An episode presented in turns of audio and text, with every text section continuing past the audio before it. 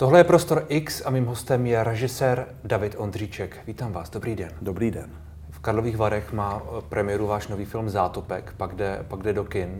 Ta příprava byl taky trochu maraton, je to tak? Jak těžké bylo dostat ho, dostat ho až sem? Mě chcete nějak rozhodit hned na, na začátek, už jsem si neuvědomil, že už se to blíží opravdu. Už se to blíží. Ne, já žiju tím celkem dost. Bylo to, hm, bylo to hrozně těžký, byl to hrozně dlouhý, hmm. Dlouhý běh, jak říkáme. My vlastně s Krištofem Muchou, když jsme hm, se teď nedávno bavili o tom, jak dlouho vlastně připravujeme zátopka. Krištof Mucha je producentem filmu, tak jsme zjistili, že to je 14 let, co se hmm. o tom hmm. bavíme. A samozřejmě, že za těch 14 let jsme udělali spoustu jiných věcí, ale vlastně už jsme ho začali připravovat celkem vehementně, jo. takže uh, žijeme s tím dlouho. Vy říkáte, žijete tím, ale zároveň je to pro vás důležitý film, je to pro vás nějak jakoby zásadní. Vy, ne, vy nezočíte úplně tolik filmů, ale je tohle téma něco, co je vám blízké? No absolutně, to, to mi je úplně blízký, protože jinak bych to netočil o tom, o tom film a samozřejmě žiju tím, žiju tím hodně a, já teda žiju každým mým, mým filmem a jelikož tenhle film se za prvé takhle dlouho připravoval, za druhý se odložil o rok, hmm. nebo o více než rok a za třetí jde ve velice problematické době pro kina, Ehm, nebo pro, pro všechny vlastně, pro všechny lidi, kteří se zajímají o kulturu, tak jde do kin, tak uh, mám určité obavy, a, což nemám rád a uh, mám určitá očekávání a žiju tím. No. Vy jste No takovou vizi, kterou jsem si nedávno poslechl, respektive jsem si ji poslechl už, když jsi ji řekl na Českém rozhlase. Kultura ožije v dubnu a když to dobře půjde, rozkvete v květnu. Samozřejmě s určitými restrikcemi, ale ty už lidi nezastaví. Nikoho přeci nemůže bavit sedět v práci a pak sedět doma před televizí. Očekávám kulturní tsunami. Vyplnila se tahle vize? No, nevyplnila. Jako, mm, určitě ne. A já pořád očekávám to tsunami, ale teď je spíš uh, takový ten stav před tsunami, jak ta voda odjíždí hmm. právě do moře hmm. a uh, vlastně čeká se, co bude, jako co přijde. Uh, jsem z toho trochu nervózní a myslel jsem, že lidi budou odvážnější, hladovější, budou chtít prostě chodit do divadel na koncerty, ale koncerty jsou relativně dost prázdný a hmm. kina jsou taky, už se zaplňují postupně, ale není to rozhodně tak, jak jsem říkal. A čím to je podle vás? Tak vidíte, že jako na tomhle tom, co jsem napsal, že jsem velice špatný prognostik, takže teď cokoliv řeknu, tak, tak vlastně eh, nebude mít úplně takovou váhu. Hmm. Ale já si myslím, že tam je víc faktorů, že to neovlivňuje jeden faktor, ale ten zásadní je um, určitá, určitý echo prostě toho, toho covidu. Um, lidi mají trošku strach, trošku nechtějí Eh, vlastně přes ty určité restrikce, které stále jsou, tak nechtějí do kina hmm. nebo do divadel, eh, nechtějí si dělat ty testy, někdo se nechce očkovat, takže se to tak jako sešlo a bude chvilku trvat, než se rozhoupeme k tomu takzvaně normálnímu životu. Hmm. Vy jste byl poměrně kritický k vládě, k tomu, jak ona zvládla tu, tu pandemii. Eh, je to, je to něco, co ona ještě zkomplikovala, tu, tu kulturní situaci víc, než bylo třeba nutné z vašeho pohledu, respektive tam, kde se teď nacházíme? No, tak stoprocentně, to si myslím, že nějak vnímáme mm, asi všichni, že eh, jak se ty mm, restrikce neustále měnily a eh, někdo přistupoval k tomu populisticky, někdo prostě naopak, jako tam byla neuvěřitelná věc, jako na, na covidu, co nám ukázal, že vlastně nikdo nic neví, jo, že uh, všechny ty prognózy, včetně těch mých, teda byly uh, úplně mimo přehnaný nebo naopak podceněný. Hmm. Takže uh, ten chaos, který vzniknul, tak vlastně um, je v něčem dobrý, že nám vlastně ukázal, že uh, příroda prostě je mocná a že můžeme dělat, můžeme se hodně snažit, ale, ale jsme stále velice křehký bytosti. Hmm. Ale pak tu je ještě někdo vyšší, kdo to může komplikovat, jako je ta vláda z vašeho pohledu, nebo... Jako, eh, teď jsem taky smířlivější, teda jako, hmm. jako po tom, co se všechno stalo. Samozřejmě eh, ne úplně k té eh, mm, jakoby nejvyšší hlavě, tam, tam smířlivý nejsem, ale o tom nechci jako moc úplně tak mluvit, nebo ne, myslím si, že ten rozhovor by se toho nemusí týkat, ale může. Ale um, myslím si, že prostě spoustu lidí v dobrý, vůl, v dobrý víře prostě udělali velice špatné prognózy a hmm. to prostě se stalo. Vy jste zároveň v tom řekl, že je tu nějak něco jako uh, příležitost, že, že byste měli chytit za pačesy, nebo respektive kultura, že by měla chytit za pačesy a nepustit ji. Dá se i v tom, kde jsme teď, ještě vidět ta příležitost. Je před námi skutečně růžová doba, kdy všechno půjde nahoru a která se dá využít pro to, aby se třeba něco někam posunulo. Neříkám, že to je růžová doba, ale, Se trošku ne, ne, ale je to rozhodně doba změn hmm. a myslím si, že každá krize mm, jako minimálně vede k tomu, že člověk se může zastavit, zamyslet se, co udělal špatně. Ostatně uh, tom takovouhle řeč máme i ve filmu Zátopek. Hmm. Takhle mluvil i Zátopek v roce 68. Takže myslím si, že máme šanci prostě něco změnit a to není tak malá šance. Změnit k lepšímu? Vy jste tam mimochodem mluvil o no. tom, že doufejme, že, nebude, že, že tvůrci nebudou tolik naslouchat mainstreamu, ale budou víc poslouchat tlukot svého srdce. Čili v tom by mohla být ta změna, že, že ne, ne, se nepůjde tolik po penězích. Mně to tak přijde, že to tak i je. Jo, že, je to tak už teď? Že mně to tak přijde, že v mém, v mém okolí to tak je, že lidi směřují k určitému jako duchovnímu životu a snaží se třeba už jenom to, že víc čteme knížky a možná se i víc teda díváme na televizi, to je pravda, což není úplně tak dobrý, ale o, jako ne, nacházíme nová témata a snažíme se prostě i přemýšlet o práci jako takový, eh, aby to nebyly úplně tak krysí dostihy, hmm. ale aby jsme dělali něco, co má smysl. Takže já doufám, že jo, že to povede k něčemu lepšímu. Nechybí vám trochu volnost, tvůrčí volnost možná, nebo obecná volnost, kterou jste měl na začátku s firmy, jako byl Šeptej a Samotáři?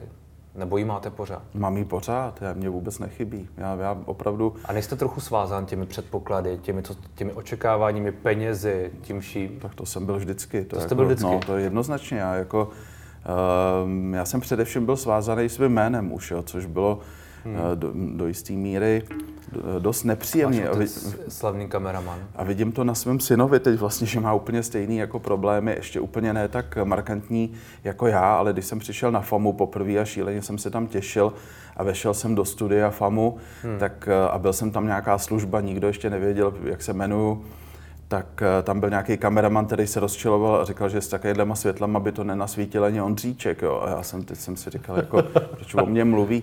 Pak, pak mě to teda došlo, že ne o mě. A teď tohle mě jako provázelo eh, hmm. celou dobu, jo, že jsem přišel na přednášku, jako jsem si myslel jako anonymní talentovaný dítě, protože mě vzali že, na, na FAMu a eh, pak jsem slyšel profesora, jak říká, eh, jo, není špatný, ale není to jako tatínek, jo. A teď mě hmm. furt jako srovnávali a to mě celkem zabolelo a teď to jelo prostě, musel jsem si na to zvykat. Takže jak říkáte, ty očekávání, měl, mám, mám určitou výhodu, že na ty očekávání já jsem byl zvyklý vždycky. Hmm. A už při prvním filmu mi fakt všichni říkali, tak se ukáž, teď jsem udělal první film, říkali, no není to špatný, ale druhý film rozhoduje teprve, jako, no a teď to jelo, takže Uh, jestli jsem na něco zvyklý, tak to je tlak a mm. Mm, nepřipouštím si ho. A je to motivace, nebo to bylo někdy, jakoby, uh, byla to někdy komplikace? Jak jste, jak jste to vnímal? Protože každý se s tím asi vyrovná hodně po svém. No, tak um, vnímal jsem to nejdřív nelibě a pak jsem to musel přetavit jako do pozitivní, hmm. uh, motivační uh, věci. No. Takže to, jsem, to se mi nějak podařilo, protože... Vašemu tatínkovi se líbily vaše filmy? Uh, já ani nevím. to, Neptal jste se ho? Mm, jo, tak snažil jsem se ho zeptat, ale to bylo, eh, my jsme taková jako rodina, on většinou třeba točil v zahraničí, hmm. přijel, teď to nějak jako viděl a myslím si, že měl radost, že kluk něco dělá, že jako je. nesedí v hospodě někde, ale jako eh, Myslím si, že pozdější filmy se mu opravdu líbily. Třeba film ve stínu se mu líbil, hmm. ostatně mě k němu i motivoval k tomu tématu, k té láce, o které jsem točil. A myslím si, že tam, ale takhle, určitě se mu nelíbil na 100%, protože on byl i k sobě strašně kritický, hmm. takže i ke mně uh, velice a několikrát mě i srazil jako na kolena svými názory, několikrát mě velice pomohl. Hmm. Vy jste taky hodně kritický k sobě. Uh, bohužel nějak jako ne, mm, není to vidět zvenku, ale vnitřně jsem jako vlastně neustále nespokojený hmm. se s věcma, co dělám, což eh, mě do jisté míry ale žene dopředu. Takže tuhle, tuhle vlastnost si tak ponechávám sobě.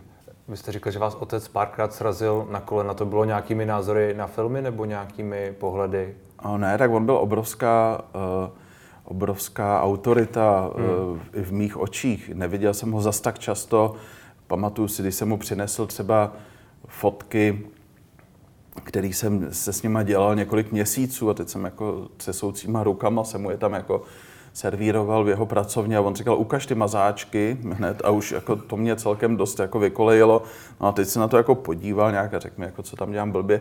A, a dokonce vím takovou věc, že když jsem mu četl scénář, který jsem teda psal několik let k filmu Šeptej ještě s jedním mým kamarádem, tak uh, jsem asi na 20. stránce jsem jako přestal číst a řekl jsem, víš co, já ti to přečtu nějak jindy, nebo si to přečti sám, nebo přesně už nevím co, ale že jsem nebyl schopen snést jeho nelibý jako pohled a vrtění se na židli hmm. při té četbě, takže jsem to radši přerušil. Jo. Byl, on byl takový náročný.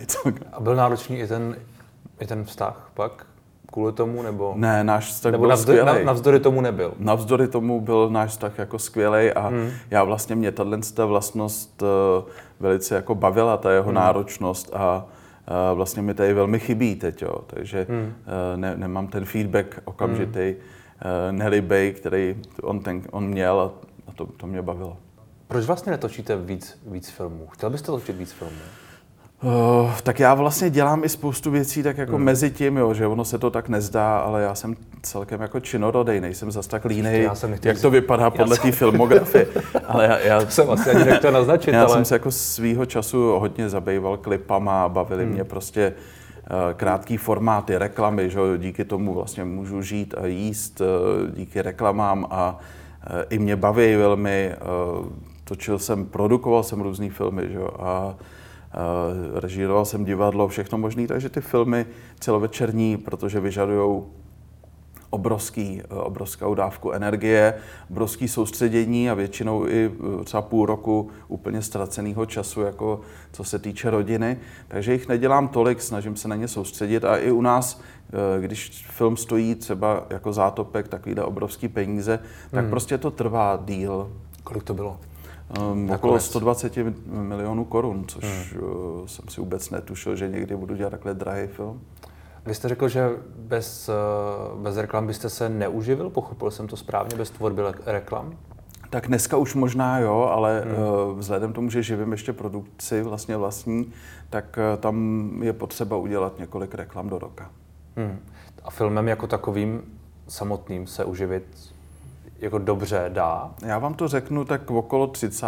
srpna, ale, ale um, myslím si, že doteď jako velice těžko. No. Je to jako, mm, mm, přeci jenom, jak právě můj táta říkal, že hrajeme pro malý šapito tady, mm. tak uh, to tady je cítit. Naštěstí máme uh, relativně sofistikovaný systém podpory filmu, takže spoustu peněz přichází od státu, od české televize a od uh, nejrůznějších subjektů který vlastně jsou to takzvané soft money, který se nemusí vracet, v, hmm. nebo alespoň ne v té první fázi, dokud se film nezaplatí. Takže kdyby to bylo čistě jako třeba eh, na západě, čistě jako z, ze soukromých prostředků, tak eh, filmy žádný ani netočíme tady. Hmm. Ale možná by pak ten průmysl vypadal trochu jinak, ne? Jako byl by i jinak nastaven a, a podobně, nebo ne? No tak eh, my musíme mít ty pravidla toho západu a no ty investice Eh, spíš jako v střední Evropě nebo já to, já, Spíš jsem chtěl říct, že to, jak to funguje, že prostě jsou tu ty soft money, říkáte relativně hmm. štědrá podpora, prostě nějak nastavuje to celé prostředí, které ano. pak je zvyklé nějak fungovat. Hmm. Tak možná, kdyby to bylo jinak, tak by to taky šlo, akorát by to prostě vypadalo trochu jinak. Asi. Vy jste řekl 120 milionů. Mm-hmm. Fond kinematografie dal, myslím, 15 milionů, jestli se nepletu. No, Zbytek... No, plus ještě nám dali nějaké peníze na development filmu, hmm. což taky byl třeba milion. Ale bylo těžké sehnat, sehnat vůbec Ten eh, zbytek. to všechno, aby, aby se to prostě polepilo v úvozovkách? Jo, to bylo šíleně těžké, to bylo mm, nesmírně těžké.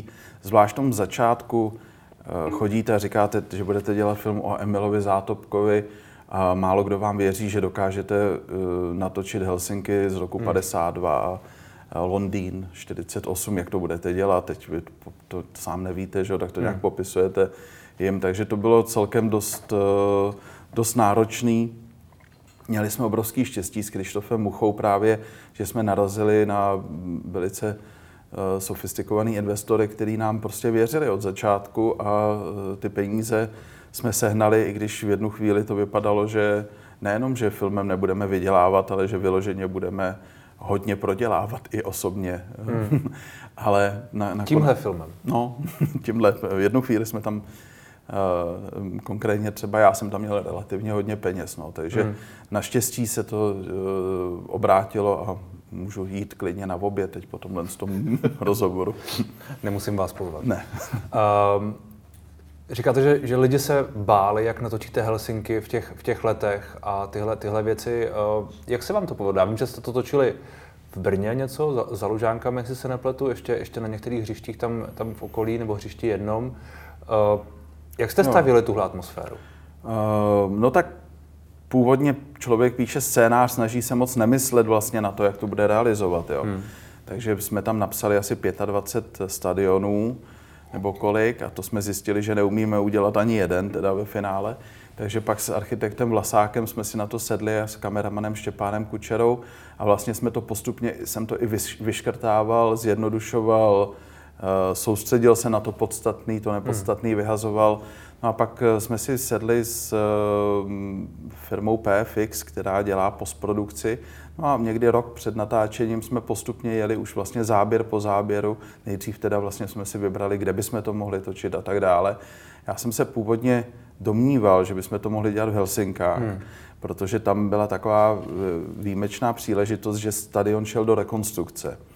A ten původní před tou rekonstrukcí byl velice podobný tomu stadionu z roku 52, že oni ho nechali takhle ve stej, skoro ve stejném stavu, což byla obrovská šance, ale nedostali jsme grant tady, takže film jsme museli posunout. Mezi tím stadion v Helsinkách hmm. rozkopali a už, byla, už to nebylo možné. Takže jsme našli ten stadion za Lužánkami v Brně, který, když jsme tam přijeli, tak tam rostly stromy normálně, nejenom na tom hřišti, ale i na tribunách, tak to jsme museli postupně upravit a e, s přispěním teda města Brno jsme to dali do nějakého stavu, že alespoň ten vnitřek byl vhodný k natáčení a ten, to okolí jsme tak jako postupně právě s tou firmou PFX, o které jsem mluvil, tak vlastně postprodukčně upravovali, ale je tam velká kombinace jakoby reálných záběrů hmm. s postprodukčními. A máte pocit, že se vám povedlo, uh, respektive předpokládám, že ho máte, ale jak blízko jste se třeba dostali k tomu, co, co jste si úplně na začátku jakoby vysnil?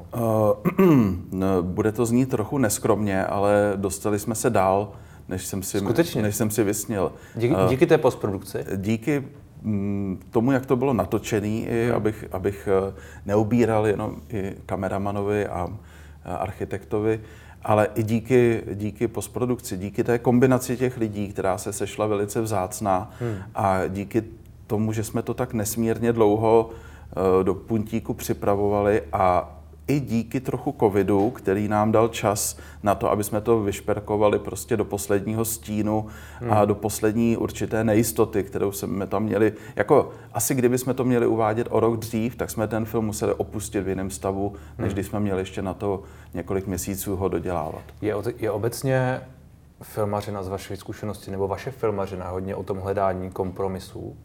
O tom, že si na začátku něco napíšete, pak něco zjistíte, upravujete to prostě až do konce, až to někam dojde a je to třeba trochu jiné, než jste původně chtěl, možná lepší jako v příkladě některých scén tady. No já bych to nenazýval kompromisy, je to jako filmařina je ohledání jakoby cest, jak zrealizovat vaše představy.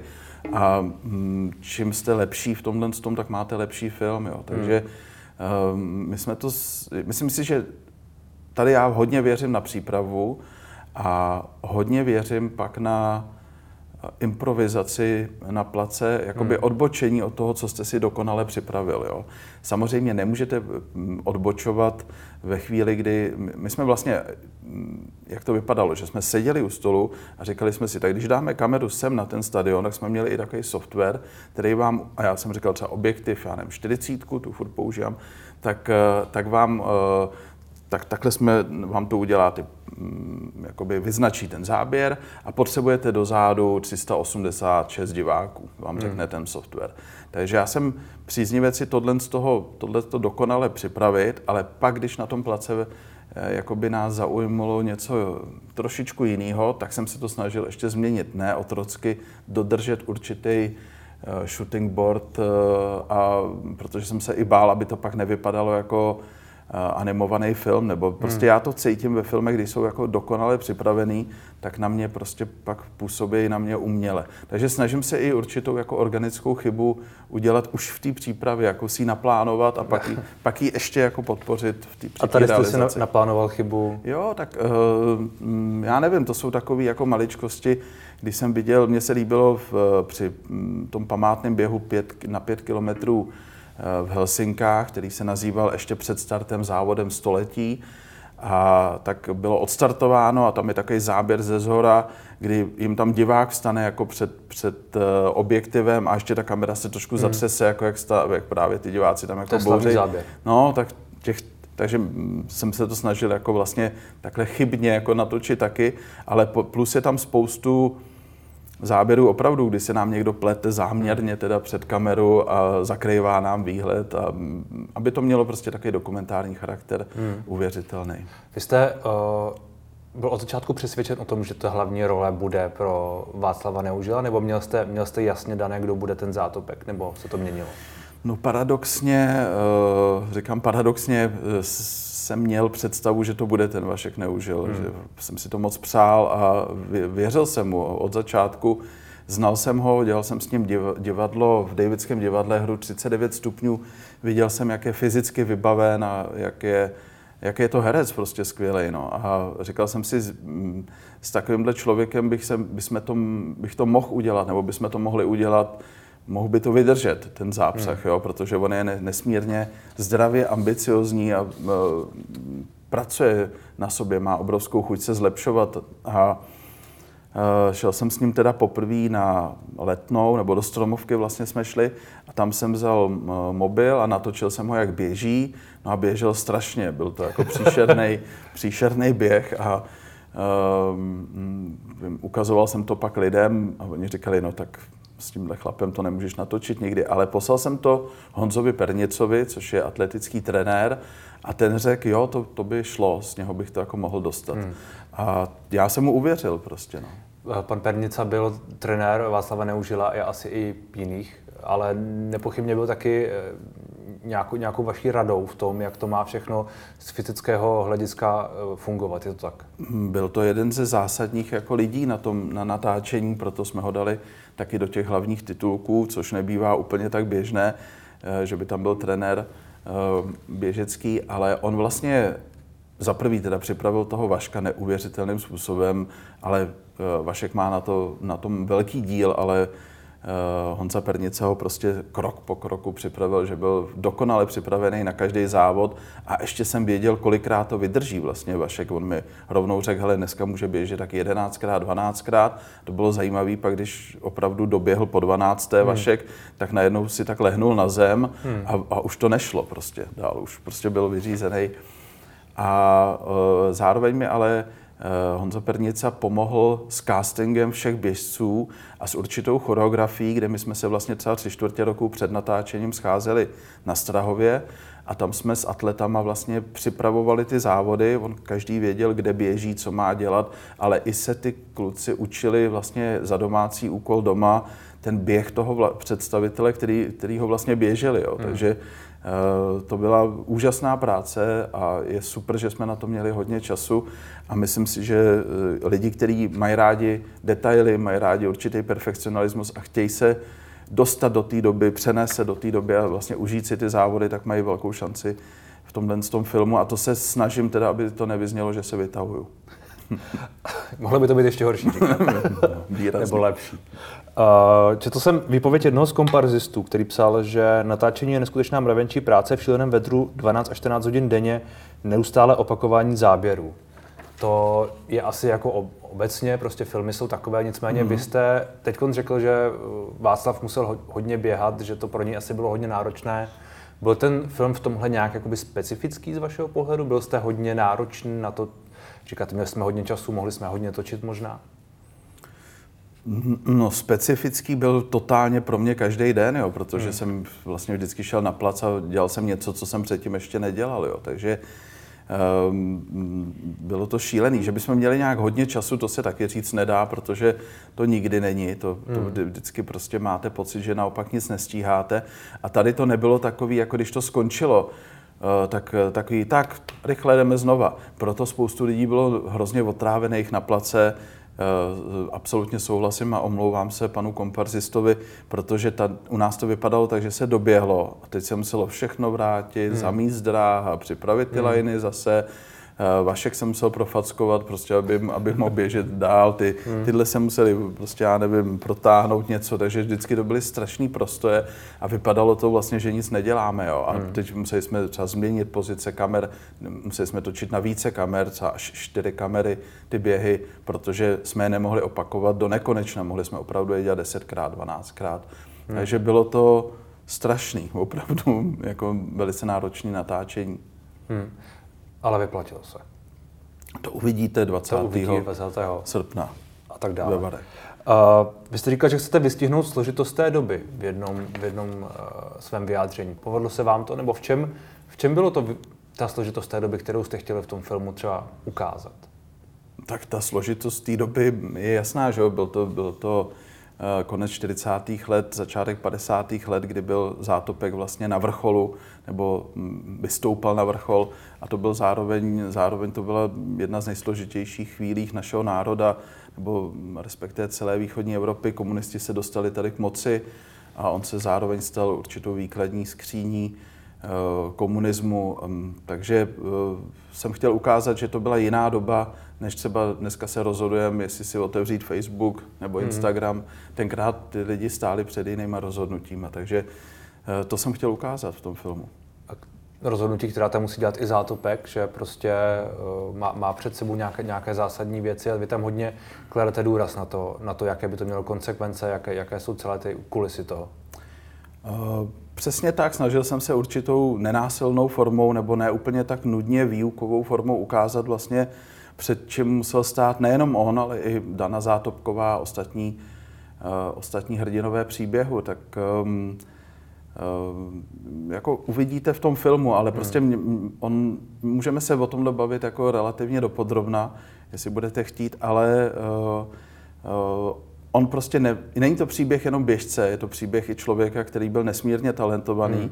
a musel udělat určité ústupky, musel, rozhodně nebyl Mm, nestal se, někde jsem čet, že eh, děláme oslavný film a děláme ze zátopka morální vzor, tak on rozhodně morální vzor nebyl. On byl úžasný sportovec, a, eh, ale byl to, ale mm, byl to chlap, a, je, mm, a jehož příběh je nesmírně zajímavý. To byl hmm. ten hlavní důvod, proč jsme dělali ten film.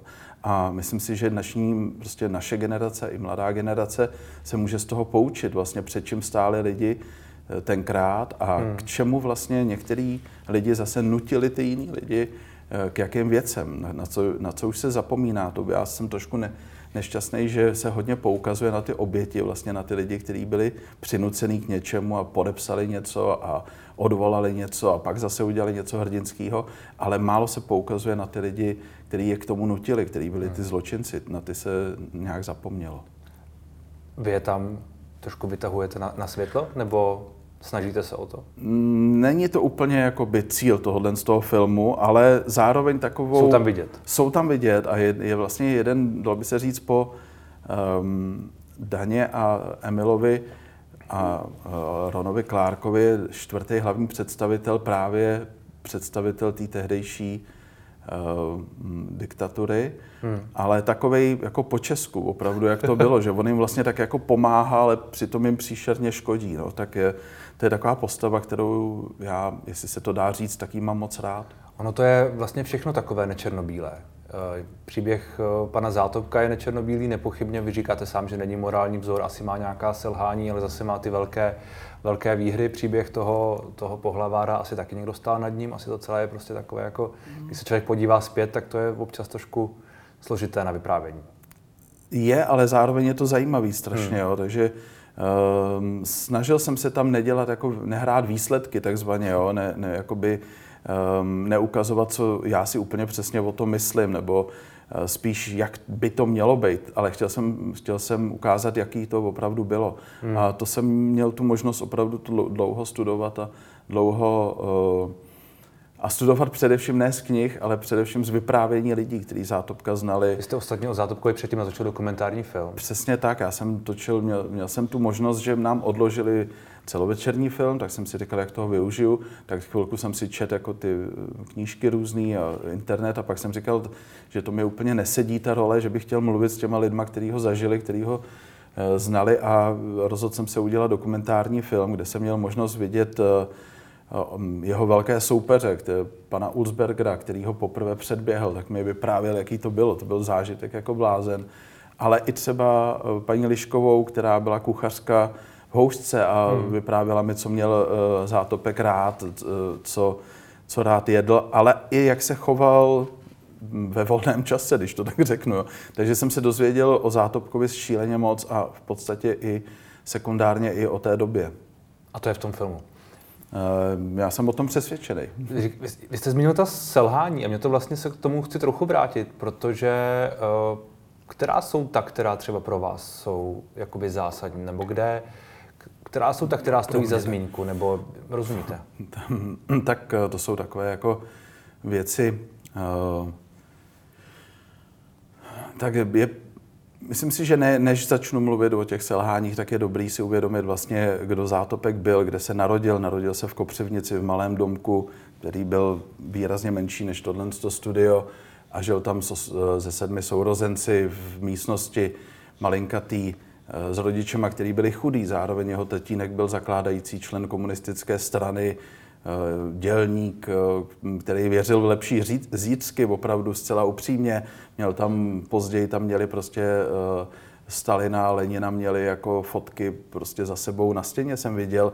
Takže z tohohle z toho prostředí on vyšel a nějakým způsobem v komunismu zvěřil a dostal se prostě do situace, že jsem se začal rozhodovat vlastně, co, um, jako jak vlastně ze sebou naloží. No a, a těch, eh, jak říkáte, těch selhání, to bych opravdu vlastně nerad nějak jako mm, i prozrazoval z toho filmu, hmm. protože my se je tam snažíme ukazovat, ale tak uh, určitá hrůza, kterou, na kterou pak eh, Zátopkovi i později naráželi a viděl jsem, že vlastně nikdy se k tomu pořádně jako nevyjádřili, bylo, byl taký článek, v Rudém právu, kde vyšel vlastně eh, podepsaný, byl dole kapitán Zátopek eh, a vlastně souhlasil s, s inscenovanými procesy eh, s Miladou Horákovou. To si myslím, že byl velký, velký, velká životní kaňka, prostě Mila hmm. Zátopka. I když je zajímavý, že například Pavel Kosatík ve, ve v knížce Běžec tvrdí, že eh, to někdo za něj napsal, že to určitě ne, nepsal Zátopek, taky to vůbec nevypadá jako Zátovkův styl, to je naprosto jako bez, bez jeho jediného slova, který on používal, ale zároveň nikdy Zátopek nepřišel a neřekl, eh, neřek, tohle jsem nepsal. Eh, údajně byly určité seznamy, kdy vlastně všichni sportovci museli nějakým způsobem vyjádřit souhlas s potrestáním hmm těchto eh, inscenovaných procesů, těchto eh, účastníků těch inscenovaných procesů. Údajně to podepsalo až milion a půl lidí, no, tak tam pravděpodobně to Zátopek asi taky musel se k tomu nějak vyjádřit a tak dále, až je, až je kauza ohledně Palacha s Vilémem Novým, to bychom taky mohli rozebírat, to už je až v roce 69. Ale uh, mezi tím musím zmínit, což bylo pro něj typické, že udělal několik naprosto hrdinských činů, které byly na, úplném opaku tohohle z toho, hmm. těchto selhání a to je opravdu, že se zastal Stanislava Junkvirta při odletu na olympiádu v roce 52, kdy on, Stanislav Junkvirt, byl s, měl tatínka, který roznášel letáky protikomunistické, zavřeli ho do uranových dolů, a tenkrát rozhodli, že teda Stanislav Junkvert nás nemůže reprezentovat je i jako velká medailová naděje a vynikající mladý běžec. Zátopek odmítl nastoupit do letadla, protože konstatoval, že prostě Standa se kvalifikoval, tím pádem ne, musí letět a když nepoletí, tak nepoletí ani on. Tam riskoval nejenom neúčast na olympijských hrách, ale riskoval v podstatě život, mohl být zavřený. Hmm já když jsem s Danou Zátopkovou mluvil, a to je ta druhá věc, která Zátopka jakoby hrdinsky proslavila, ehm, když jsem, a, a to je to, že v roce 68 při okupaci sovětských vojsk a vojsk Varšavské smlouvy Zátopek si vzal uniformu vojenskou a šel na Václavá, kde svým takým velice naivním způsobem vyzýval lidi, ale vyzýval je vlastně k ozbrojenému odporu, jo, což mm, bylo super statečný. On tam byl týden, tam chodil každý den. Já jsem se pak naivně ptal Dany, jestli si myslela, že budou mít nějaký postih. A ona říkala, já jsem si myslela, že nás zavřou, možná, že nás je oběsej, protože my jsme zažili tu horákovou ty 50. let a takhle to ona tenkrát řekla, což je asi před pěti lety. Takže um, on dělal i velice hrdinské činy a měl množství selhání. A myslím si, že to bylo typické hmm. pro lidi, kteří našli v sobě určitou statečnost a uh, pak se jí za, pak, pak se jí zalekli, pak vlastně udělali něco i z babělýho. To bylo hmm. klasický pro lidi, kteří vlastně chtěli něco dělat. Byli určitý dizidenti, kteří opravdu to ustáli, hrdinové. Zátopek byl hrdina, který dělal chyby. Možná klasické pro lidi obecně, nejenom pro lidi. No, tak pro, klasické pro lidi obecně hmm. nedělat nic, jako jo, to, hmm. je, to je jako úplně klasický, ale pak jsou lidi, kteří jsou nějakým způsobem aktivní a snaží se vyjadřovat k věcem, eh, jdou takzvaně z kůží na trh a tam riskujete to, že uděláte nějakou velkou životní chybu nebo něco hrdinského, to neriskujete, to pak uděláte. Vy jste na začátku uh, jenom krátce řekl, že on věřil komunist, komunismu mm-hmm. nebo do jisté míry věřil komunismu. To je, to je něco, co ho, co ho vlastně nepřešlo až, až do konce. No, to si nemyslím, že ho to nepřešlo až do konce, protože myslím si, že eh, ve chvíli, kdy ho vyhodili z komunistické strany v 70. letech hmm. a kdy ho vyhodili z armády a poslali ho do Maringotky hloubit studny, studny a dělat geologické práce a vlastně on tam byl až tři neděle, měsíc, vždycky pryč od Dany nevidělí, zároveň propadl alkoholu, tak já si myslím, že tam už komunismu opravdu nevěřil, že tam, hmm. tam se jim ho podařilo zlomit a pak potom, když se vrátil a už začal pak eh, s Věrou Čáslavskou, byli na Strahově a dělali tam tak nějakou archivní práci, která byla vyloženě Potěmkinova vesnice, prostě je tak jako zastrčili, takže tam, tam to už byl jiný zátopek, to už byl hmm. prostě někdo jiný a je pravda, že pak měl ještě pár věcí, kdy uh, i v 80. letech ho komunisti použili na určitou propagaci, například uh, neúčasti sportovců na olympiádě v Los Angeles, ale um, to už byl někdo jiný, to už byl člověk, který ho opravdu zničili. Hmm. Vy jste řekl, že to je celosvětové téma. Je to, je to tak? Může tohleto téma, které, a to, téma toho filmu může oslovit lidi prostě všude? Tak já jsem o tom naprosto přesvědčený a te, teda teprve ta realita pak se ukáže, jestli jsem měl pravdu.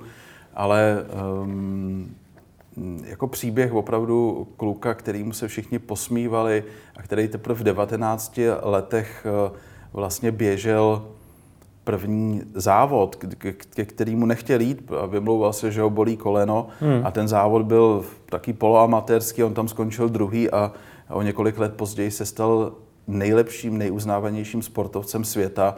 Musí přeci zajímat všechny lidi na celém světě. Jakou roli v tomhle filmu hraje hudba tentokrát? Protože hudba obecně ve vašich filmech je hodně důležitá, aby jsme třeba, protože jste točil klipy a tak podobně. Mm-hmm. Jakou roli tady hraje hudba? Um, obrovskou. Je tam hodně hudby. Hudbu dělala Beata Hlavenková, která hmm. už mě dělala hudbu do, do televizní série Dukla 61 a mně hrozně se líbí, co ona dělá. Ona je taková, mm, jak se říká, eh, dneska multižánrová umělkyně, že, že umí všechno možný a já třeba mám hrozně rád jazz a ona taky inklinuje k jazzu, ale mm, má svůj rukopis a má, má velice jako specifickou, eh,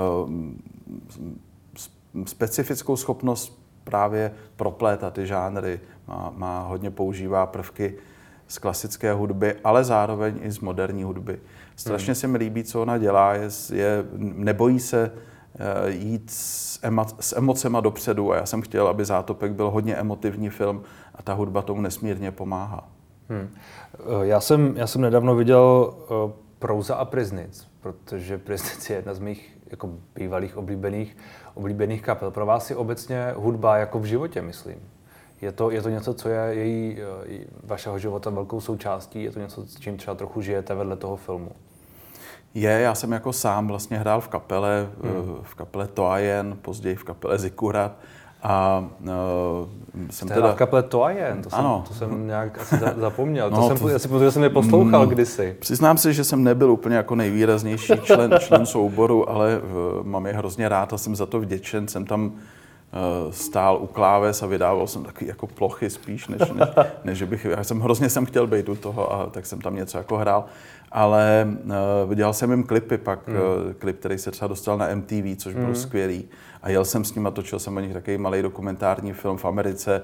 Takže, uh, ale to je takový vedlejší. Hudba prostě tvořila vždycky Mm, jakoby pro mě základ inspirace a já začínám od hudby, mě napadají věci, když poslouchám hudbu a na hmm. FAMu mi kamarádi říkali, že jsem spíš hudební režisér než filmový režisér a vlastně když jsme dělali nějaké věci společně, tak mě vždycky žádali, abych eh, jim vybral hudbu do filmu a já jsem přišel, měl jsem takový kufřík s kazetama, tam jsem prostě vybral vždycky tu, tu hudbu, kterou jsem si myslel, že je správná a jim se to líbilo, takže um, a i sám jsem dělal hudbu třeba do dokumentárních filmů, že jsem hrál hmm. na piano a nahráli jsme to, eh, nahráli jsme to, pak se ten autor si pamatuju, jak se ptal toho střihače, když střihač Michalánský mě požádal, abych nahrál právě hudbu do nějakého dokumentu, teď jsme to nahrávali strašně složitě, ten režisér tam seděl a jenom se k němu naklonil a říkal, hele, teď si říkal, že vezmeš na tu hudbu nějakého pianistu. A, a, takže nevzal pianistu, vzal tam mě, ale ta hudba tam zůstala a hmm. E, mě to nesmírně baví. Hudba mě inspiruje a je to minimálně 50% e, filmu dělá zvuk prostě. Hmm. No třeba u samotářů to tak možná do jisté míry, do jisté míry bylo. Tam ten soundtrack byl docela, nebo je doteď docela legendární a vlastně, když si ho poslouchá člověk dnes, tu, ten film, tak e, jako to nezestárlo. To je, to je velmi, velmi vlastně aktuálně, kdyby někdo dělal soundtrack dnes, možná by ho mohl udělat hodně podobně jako tehdy. To mám radost, že to Nebo říkáte. To je můj pocit, no, možná, to, možná, že to je moje nostalgie. Vidíte, nevím. já jsem vždycky z těch interviewů, co jsem s váma viděl, jsem si říkal, jak jste přísnej a na mě jste takový hodnej. Um, to mě moc těší, až že to říkáte. Až budete kandidovat někam, tak to bude možná horší. Dobře, tak já se na příště připravím takovou kandidaturu. Tak děkuji za rozhovor. já děkuji moc, díky. Tak jo, díky.